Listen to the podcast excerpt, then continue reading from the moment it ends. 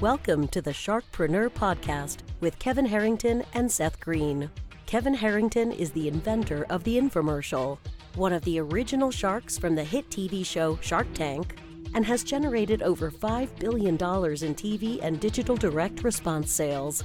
Seth Greene is the world's first trusted authority on cutting edge direct response marketing, a best selling author, and the only three time Marketer of the Year nominee. On the podcast, Kevin and Seth interview sharkpreneurs who share straight talk on what it takes to explode your business.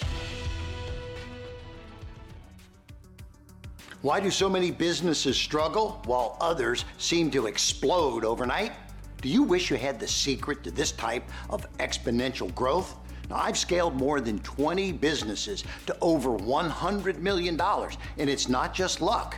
In my new book with Mark Timm, Mentor to Millions, you'll learn the repeatable framework I use in all my business ventures for massive success. Order at kevinmentor.com and get over $1,000 in bonuses. Head to kevinmentor.com.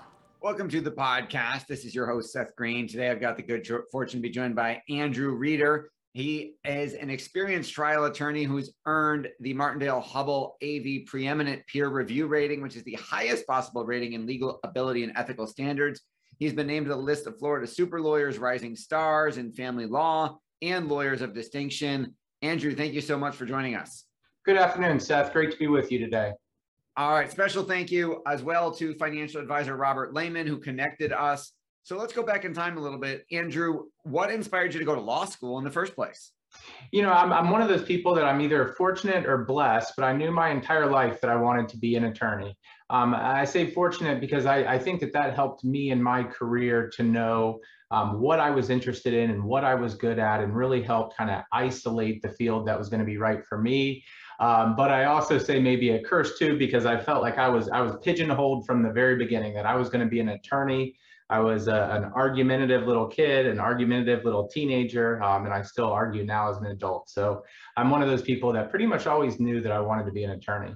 Well, congratulations on that. And at least you're getting paid to argue now on behalf Very true. People. Very true. I used to get punished and now I get paid. So that is a benefit. There you go. See, mom and dad, you could certainly tell them that, I'm sure. So when you got out of law school, how did you kind of arrive at the specialty of family law that you're in right now?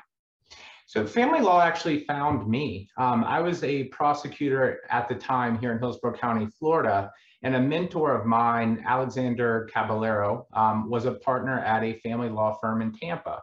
Um, and Alex essentially uh, recruited me to the firm and explained what the firm was about, um, and explained that you know the firm had been around for a long time and really was committed to practicing um, at the highest possible level. Um, and that was always going to be a goal of mine, regardless of whether I was going to be a prosecutor, a trust and estates attorney, or a business litigator. I knew that I wanted to practice law at the very highest level. Um, and I was given that opportunity at the time in 2015 um, to really join a very special firm, and I've never looked back since. Well, that is awesome. When someone uh, asks you, what do you do? How do you describe w- your interpretation of what family law is? I, I solve problems. I, I, help people solve problems and fix problems and, and try to get people um, from one place to the next. You know, when people first come into my office, regardless of if it's the person that wants the divorce or the spouse that doesn't want the divorce, and, and we handle other family law matters as well, but primarily divorces you know, it's my job to, to move that individual from the beginning of this very difficult, emotional, and somewhat traumatic process to the very end of the divorce process as quickly and efficiently as possible. And during that, there's going to be numerous issues and difficulties arise, sometimes financial, sometimes involving children, some things within our control, sometimes issues without outside of our control. And my job essentially is to fix that problem, whatever the problem may be. That makes a lot of sense. Now, what are some of the most common misconceptions people have when it comes to what you do? Uh, there's there's many. Um, you know, one one common misconception is that you know this process is is just going to take a couple weeks and or a couple months and just be over very quick and easy. Um, and that is my goal for my clients, and, and I wish it were that simple. Um, and there is every once in a while a case that that does resolve quickly and easily and efficiently, and everybody's on the same page. But I think one um, thing that people don't necessarily understand at the beginning of the process is a divorce is a lawsuit.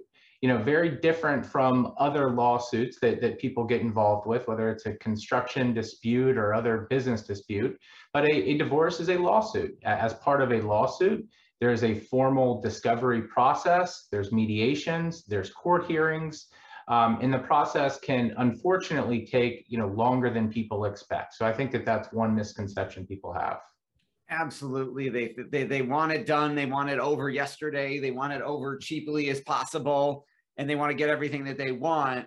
What are some of the biggest mistakes you see people making in the family law process? I think one mistake people make is not consulting with an attorney. You know, sometimes when people come into our offices, you know, they, they start to reveal some facts of, of what has already happened and what has already taken place. Um, and as the attorney, you're, you're, wishing that you could kind of reach down on your, your keyboard on your computer and hit that control Z undo, undo, undo, undo, undo button.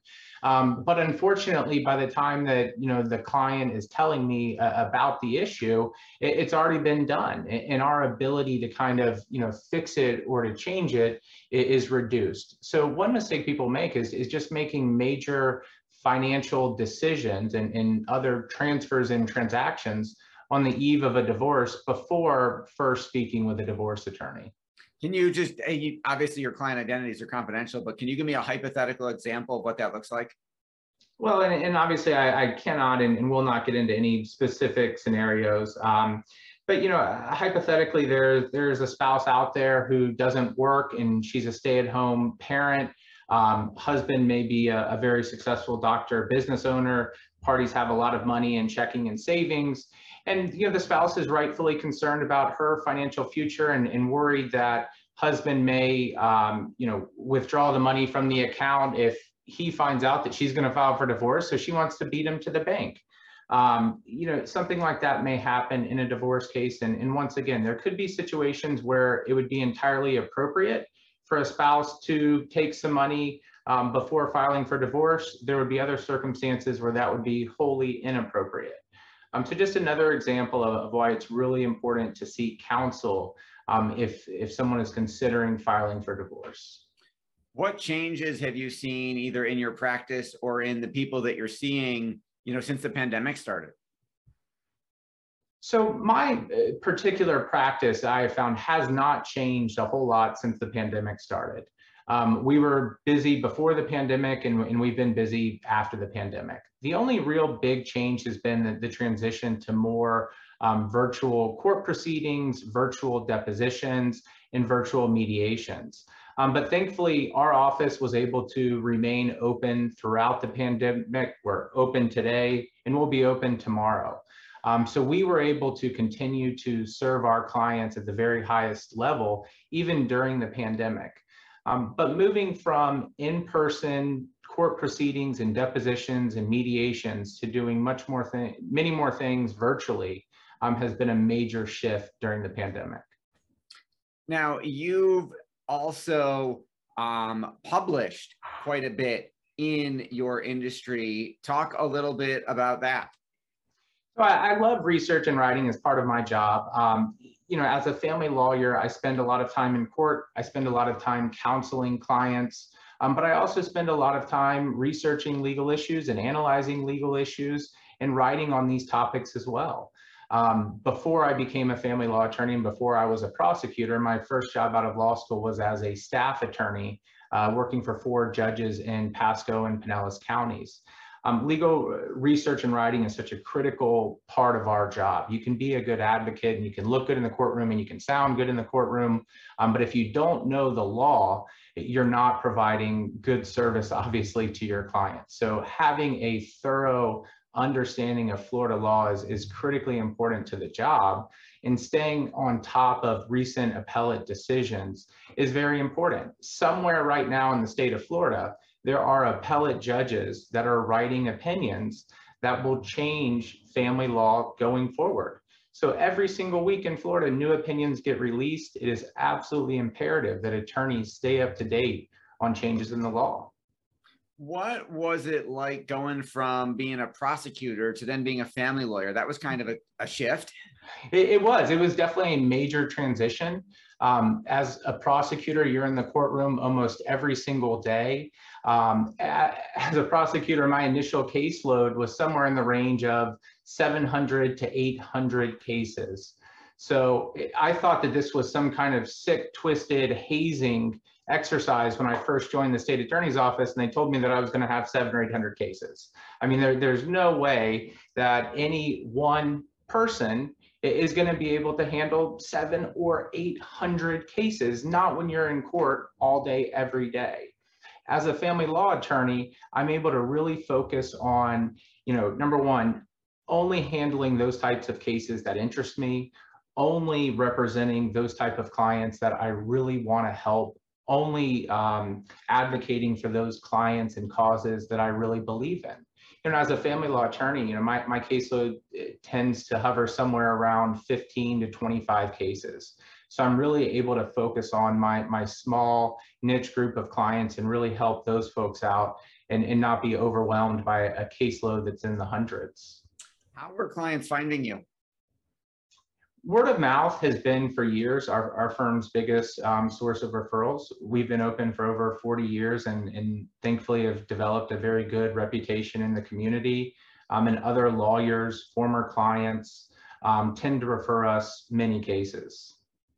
Awesome. For our folks watching and listening who want to learn more, where is the best place for them to go to find out more about you?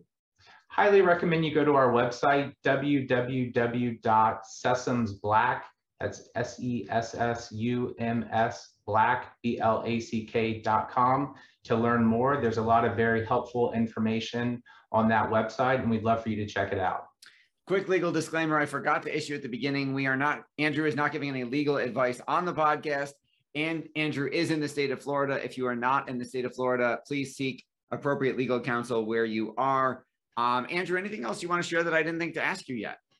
I just want to thank you again, Seth, for having me on the show today. You know, a divorce and family law issues are very, very tough issues for anybody to deal with. These cases are unlike any other case. I referenced earlier, you know, business disputes or construction disputes. In a case like that, the parties may have had, you know, one business deal together. After that case is over, you know, the, the contractor is going to go his way, the person that was building the building is going to go the other way, and they never have to see or talk to each other again. Family law cases couldn't be more different. People have to deal with, um, you know, their children and other financial issues that are going to go on for a very long time, and that that makes family law a very special and unique area of law and I'm proud to be a family law attorney and I'm, I'm proud to serve my clients. Awesome. This has been Seth Greene with Andrew Reder of Sessums Black at sessumsblack.com. Andrew, thanks again for joining us. Thank you, everybody, for watching or listening. Um, and thank you, Robert Lehman, for the introduction. Andrew, thanks again. Thank you, Seth. Do you need money to fund your idea, product, or service? Are you ready to take your business to the next level but need capital to get it done? Kevin Harrington has heard more than 50,000 pitches and knows how to help you make the perfect pitch to get the funding for your entrepreneurial dream. He's distilled the process down in his perfect pitch cheat sheet, and it's yours for free. Just text pitch to him right now at 727 888 2100. Text pitch to 727 888 2100 right now and claim your free perfect pitch cheat sheet. Text PITCH to 727 888 2100 to start funding your dream today. This show has been produced by Market Domination LLC. To discover how you can have your own show completely done for you and turn it into a real published book and become the authority in your marketplace, go to www.marketdominationllc.com slash podcast offer. This podcast is a part of the C Suite Radio Network. For more top business podcasts, visit c-suiteradio.com.